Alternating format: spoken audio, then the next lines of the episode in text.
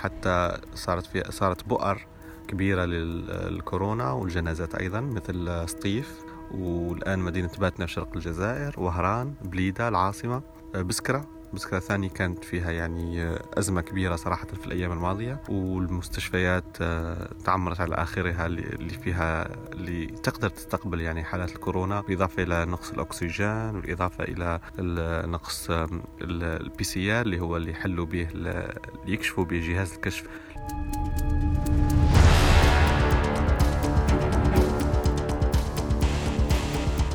أيام مظلمة تعيشها الجزائر جراء كورونا. عدد الإصابات والوفيات في نسق متسارع يتزايدان يوما بعد يوم. نواقيس الخطر دقت منذ فترة طويلة في الجزائر. وذلك ربما لأنه البلد الوحيد في المغرب الكبير الأكثر معاناة وتاثرا بوطأة كورونا عليه. فحال الجزائر يختلف تماما عن حال المغرب وحال تونس موريتانيا وليبيا. اذا ماذا يحصل بالجزائر؟ ولماذا هذا التزايد المرتفع يوما بعد يوم في عدد الإصابات والوفيات بفيروس كورونا؟ حلقة اليوم من بودكاست في عشرين دقيقة تحتوي في طياتها مستمعين على شهادتين عميقتين جدا تحويان تفاصيل عدة عن الوضع الراهن في ظل أزمة كورونا وما تمر به الشقيقة الجزائر اقتصاديا واجتماعيا. أهلا بكم.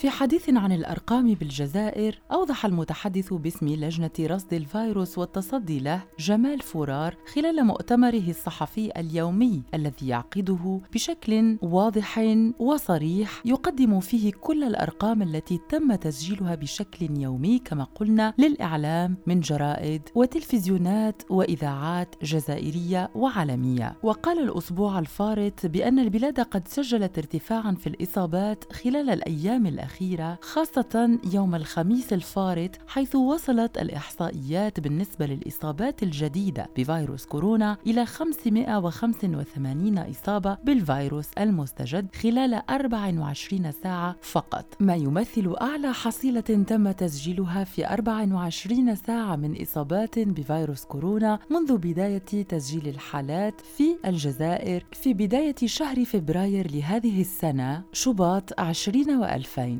ورغم الحجر الصحي الذي فرض في الجزائر وكذلك عملية غلق الحدود البرية البحرية والجوية فما تزال الإصابات تتزايد يوما بعد يوم وكأن السلطات الجزائرية أصبحت عاجزة عن السيطرة على تفشي الوباء بشكل عام. واليوم كان من المهم أن نستشهد بالتفاصيل بصوت أبناء الجزائر إن كانوا يعيشون داخلها أو خارجها. ضيفان لهذا اليوم سيقدمان لنا مجموعة من الشهادات التي من خلالها يمكن أن تصل إلينا الصورة الكاملة للوضع الاجتماعي وخاصة الاقتصادي في الجزائر حاليا. هي في الحقيقة أنه شوية الإنسان هو بعيد صعيب عليه أنه يحصر كل ما هو يج... اللي صاير في الداخل، أما ال... أما بالتواصل مع الأهل والأقارب والجيران وكل نجم نقول باللي الوضع في الجزائر راهو لحد الآن نقدر نقول بلي مازال مقلق وحتى إنه وصل إلى حد إنه أصبح مخيف. والأسباب ياسر متداخله وياسر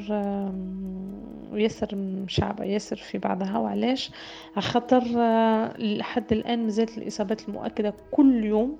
على نفس الوتيرة بشكل متصاعد يعني. ما كانش ما كانش اللي اللي آه، كاينة الحدة تاع تاع كل يوم كاينة أرقام اللي تأكد بأنه حالات الحالات المؤكدة هي مازالت في تصاعد.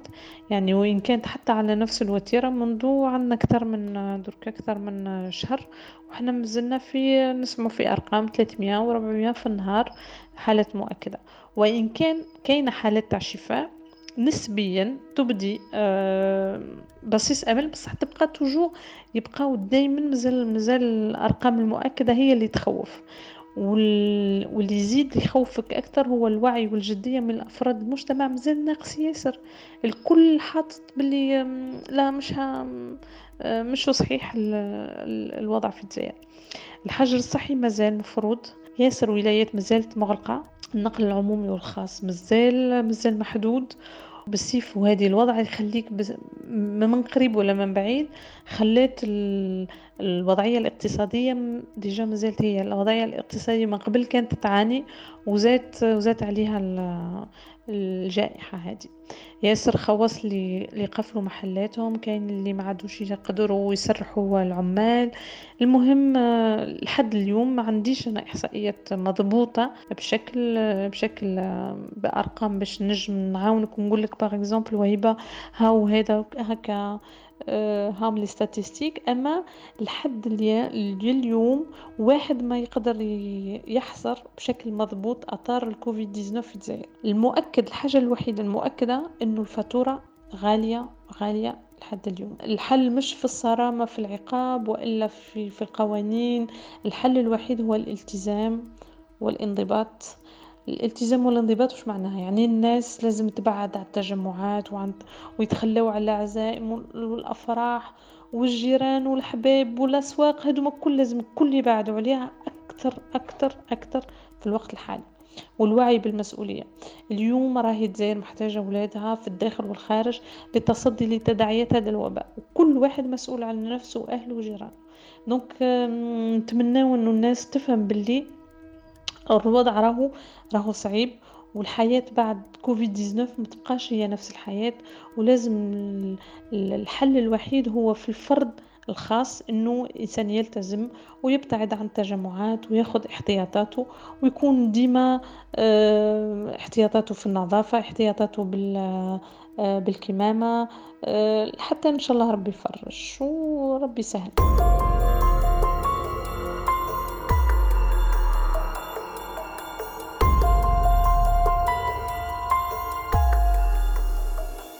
الحقيقة الوضعية الحالية في الجزائر مش محمسة كثير ووضعية مقلقة شوية من ناحية انتشار المرض. المرض انتشر بطريقة كبيرة خصوصا آه، بعد فتح المجال وفتح التجارة. ولما نقصت الحكومة الجزائرية من الحجر الصحي اللي كان آه، يوصل حتى الخمسة تاع العشية ولا السبعة العشية في كثير من المدن الآن صار حتى الثمانية تاع العشية. بدأوا يفتحوا المحلات التجارية بدأوا آه، يرجعوا خدمات التاكسي والمطاعم في المدن. فنظن هذا الفتح كان عنده آه، أثر سلبي كبير حتى أنه في كثير من المدن الجزائرية صارت تقام الأعراس آه، والمناسبات العائلية والاجتماعية يعني بدون احترام التباعد الاجتماعي حتى صارت في صارت بؤر كبيرة للكورونا والجنازات أيضا مثل سطيف والآن مدينة باتنا في شرق الجزائر وهران بليدة العاصمة آه، بسكرة. بسكرة ثانية كانت فيها يعني أزمة كبيرة صراحة في الأيام الماضية.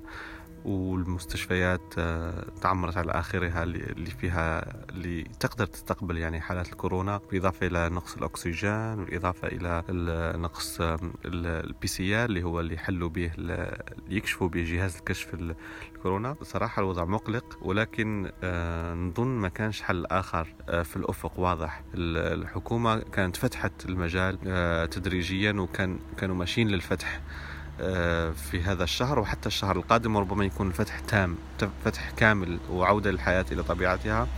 و لعدة اعتبارات هي اعتبارات اقتصادية اعتبارات اجتماعية لأنه الثلاث أشهر الماضية اللي كانت مغلوقة فيها الجزائر آه، كانت يعني ناس كثير تضروا قطاعات كثير تضرت اجتماعيا واقتصاديا والناس ما قدروش صراحة لهذا يعني لهذا الوضع. بزاف ناس خسرت آه، أرزاقها اللي كان عنده مدخرات آه، كان يعني استعمل مدخراته كلها أو معظمها فلازم يرجع يخدم ولو بطريقة شوية فيها كثير لي كونديسيون تاع التباعد الاجتماعي إلى آخره. فالأمور ماشية انه مناعة القتل القطيع اللي هي راح يتعداو كثير من الناس. نعرفش ربما الثلث أو الربع أو نصف السكان وكل واحد والمناعة نتاعو اللي تخليه يحاول أنه يعني يقاوم هذا الفيروس وهذا المرض.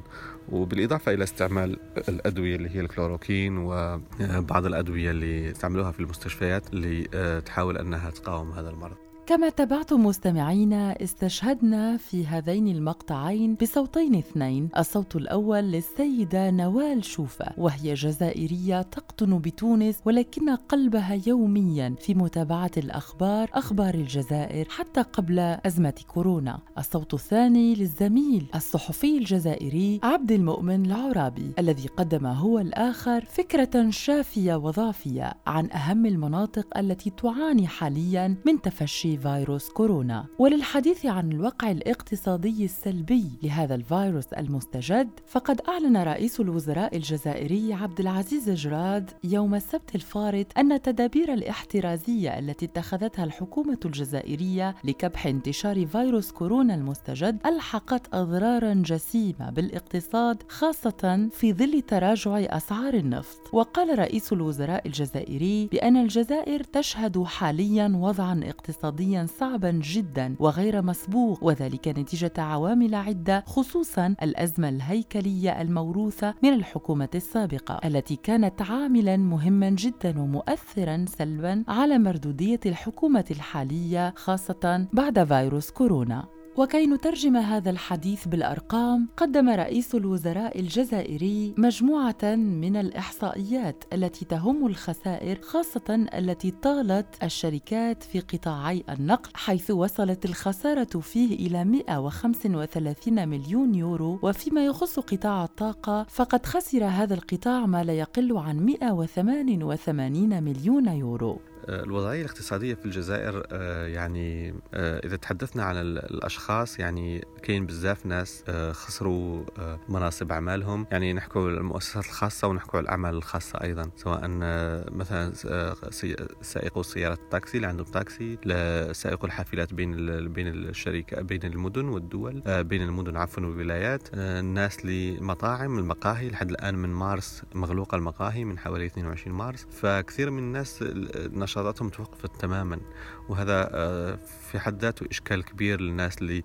تخدم بشكل يومي وتتعامل بشكل يومي وعندها أجرة يومية ما عندهاش وظيفة سواء في مؤسسة عمومية أو مؤسسة خاصة. بعض المؤسسات الخاصة أيضا اللي ما قدروش يتوالموا مع الم... مع هذا الفيروس مع هذا المرض. كاين كثير منهم خسروا مناصب شغلهم آه، فوضعية صراحة مقلقة مش آه، يعني صراحة ما هيش يعني مريحة في الكثير من الناس والكثير من العائلات الجزائرية.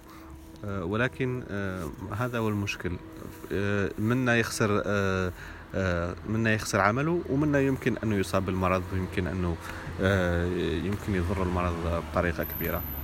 فللأسف الأمور صعبة لكثير من الناس. وأما الموظفين العموميين يعني الموظفين اللي في الوزارات أو الموظفين اللي في الجامعات أو الأساتذة فالكل خذوا عطلة ومدفوعة الأجر و... وكذا يعني الحمد لله أمورهم مليحة. والله الحلول آه، الخروج من الأزمة الحلول الجاهزة ما كانش صراحة. ولكن آه، كاين حلول كثيرة اقترحوها كثير من الأطباء. الحلول الأولى هي أنه لازم يكون عندك الأكسجين لازم يكون عندك ال PCR لازم يكون عندك أجهزة الكشف لازم يكون لازم تمنع تكون عندك قوانين صارمة وجادة تمنع الأعراس تمنع الجنائز تمنع آه، تحاول أنه تمنع كل المناسبات الاجتماعية وتحاول أنه يكون آه، هناك يعني تباعد اجتماعي مقنن وواضح. حتى نقدر نتغلبوا على الفيروس. وكاين أيضا بعض الحلول اللي اقترحوها أطباء من بينها إنه لازم تكون مصالح الكوفيد تكون خارجة عن المستشفيات ما تكونش في نفس المستشفى. فالطبيب اللي آه، يدير جارد آه، كورونا اليوم غدوة ما لازمش يمشي يروح يدير جارد في الجاسترونومي ولا في مرضى القلب لأنه ممكن يكون حامل فيروس ويحمل معه الفيروس. فهذا مشكل كبير لازم يكون هناك. هذا بعض الأطباء قالوا إنه لازم تكون عندنا مصالح خاصة بالكوفيد أو مستشفيات خاصة بالكوفيد وهذا ما شفناهش في الجزائر للأسف الشديد. عندنا معظم المصالح الكوفيد هي هي أقسام داخل المستشفيات وربما هي أصلا هنا بؤرة كبيرة صارت بؤرة كبيرة من بؤر الفيروس. آه، كاين أيضا حلول أخرى متعلقة بال آه، آه، يعني هي في الأصل حلول جذرية يفترض أنها تكون من الماضي. المنظومة الصحية في الجزائر ضعيفة و... و... وأيضا مريضة شوية من 20 سنة أو 30 سنة ماضية. آه لهذا الآن الأطباء تقريبا يواجهوا وحدهم هذا الفيروس و... ويواجهوا أيضا يعني ربما عدم وعي من قبل شريحة كبيرة من الشعب أو استهتار من الشعب اللي في أي لحظة يكون يدور ويتصاب ويمشي المستشفى يديروا له كلوروكين والأكسجين وما يلقاش مكان. وبعدها يقولوا له إيه، ممكن ترجع للبيت وتعمل كلوروكين في البيت. وربما يعدي عائلته. وواحد منهم لازم يخرج يشتري طبعا المستلزمات الغذائية. فممكن يعدوا أيضا الناس اللي في المحل إلى آخره. كاين كاين مشاكل كبيرة صراحة. ولكن نتمنى أنه يعني ربما الفيروس يتغير تتغير قوته. أو ربما نقدروا يعني نقاومه على الأقل نقاوم مناعتنا تقاوم الفيروس. بشكل بشكل أو بآخر حتى يمكن ربما نتخلص من هذا الوباء. في الحقيقة الجزائر الآن تمر بموجة ثانية مش آه، ممكن تكون موجة ثانية. الآن الجزائر تمر بموجة ثانية فإحنا كنا قريب أن نخرج من من هذا الوباء. كنا نسجلوا 100 حالة أو 130 حالة 140 حالة يوميا. يعني قبل الفتح قبل فتح الحجر الصحي والحجر المنزلي. الآن منذ 15 يوم أو 10 أيام نسجل 600 حالة إلى 500 حالة 550 حالة.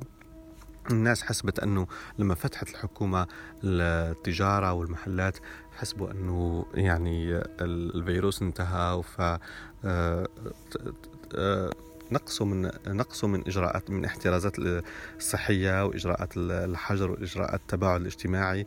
لهذا كانت هناك يعني طفرة كبيرة في أعداد المصابين بالفيروس. كاين مدن كثيرة الآن هي بؤرة في الجزائر مدينة باتنا مدينة سطيف مدينة بسكرة وهران البليدة العاصمة. يعني صارت بؤر الآن بؤر الفساء بؤر عفوا صارت بؤر الفيروس و والآن الآن التعامل معه صار صعب. فحتى الرجوع العودة إلى الحجر اللي كان سابق في الأشهر القليلة الماضية ما مستحيل يعني. وهذا كان يقول قالوا وزير الصحة قال أنه مش ممكن نرجع للحجر اللي كنا عملناه في شهر مارس وأبريل وماي وجواء لأن اجتماعيا ما يقدروش الناس يعملوا هذا الحجر. في نفس الوقت لازم تتعامل مع الفيروس بطريقة هنا تكون يعني بين متناقضين. متناقض أنه لازم آه، ما تتعداش ولازم تكون بعيد على آه، الفيروس. في نفس الوقت لازم تمارس أعمالك التجارية وأعمالك اليومية بطريقة آه، بطريقة يعني عادية جدا. وهذا وهذا يخلق مشكل كبير الآن في الجزائر للأسف.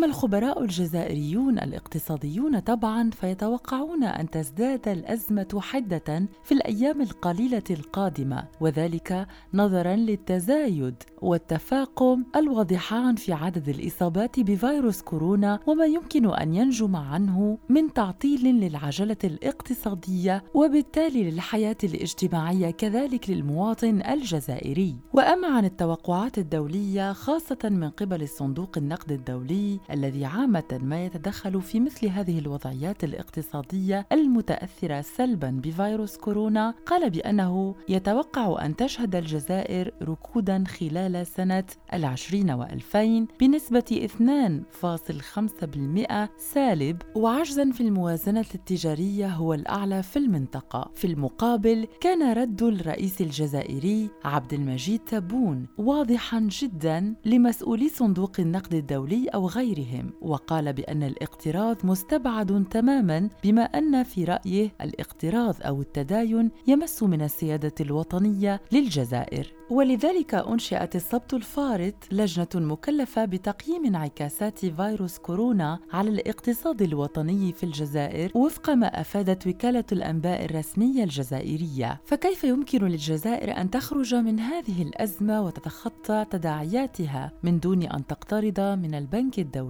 وهل من حلول داخلية لمواجهة الأزمة؟ أسئلة عديدة يمكن أن يطرحها المستمع ونأمل أن نجد أجوبة لها في الحلقات القادمة من بودكاست في عشرين دقيقة على موجات راديو الآن. نشكر ضيفا هذه الحلقة من بودكاست في عشرين دقيقة السيدة نوال شوفة والسيد عبد المؤمن العرابي على الإضافة والتفاصيل التي قدماها لنا في حلقة اليوم. أما نحن فنلتقي وإياكم في حلقة قادمة على موجات راديو الآن من بودكاست في عشرين دقيقة وقضية جديدة وخبر جديد ندرس تقاطعاته مع واقعنا الراهن كالعادة. شكرا لكم وإلى اللقاء.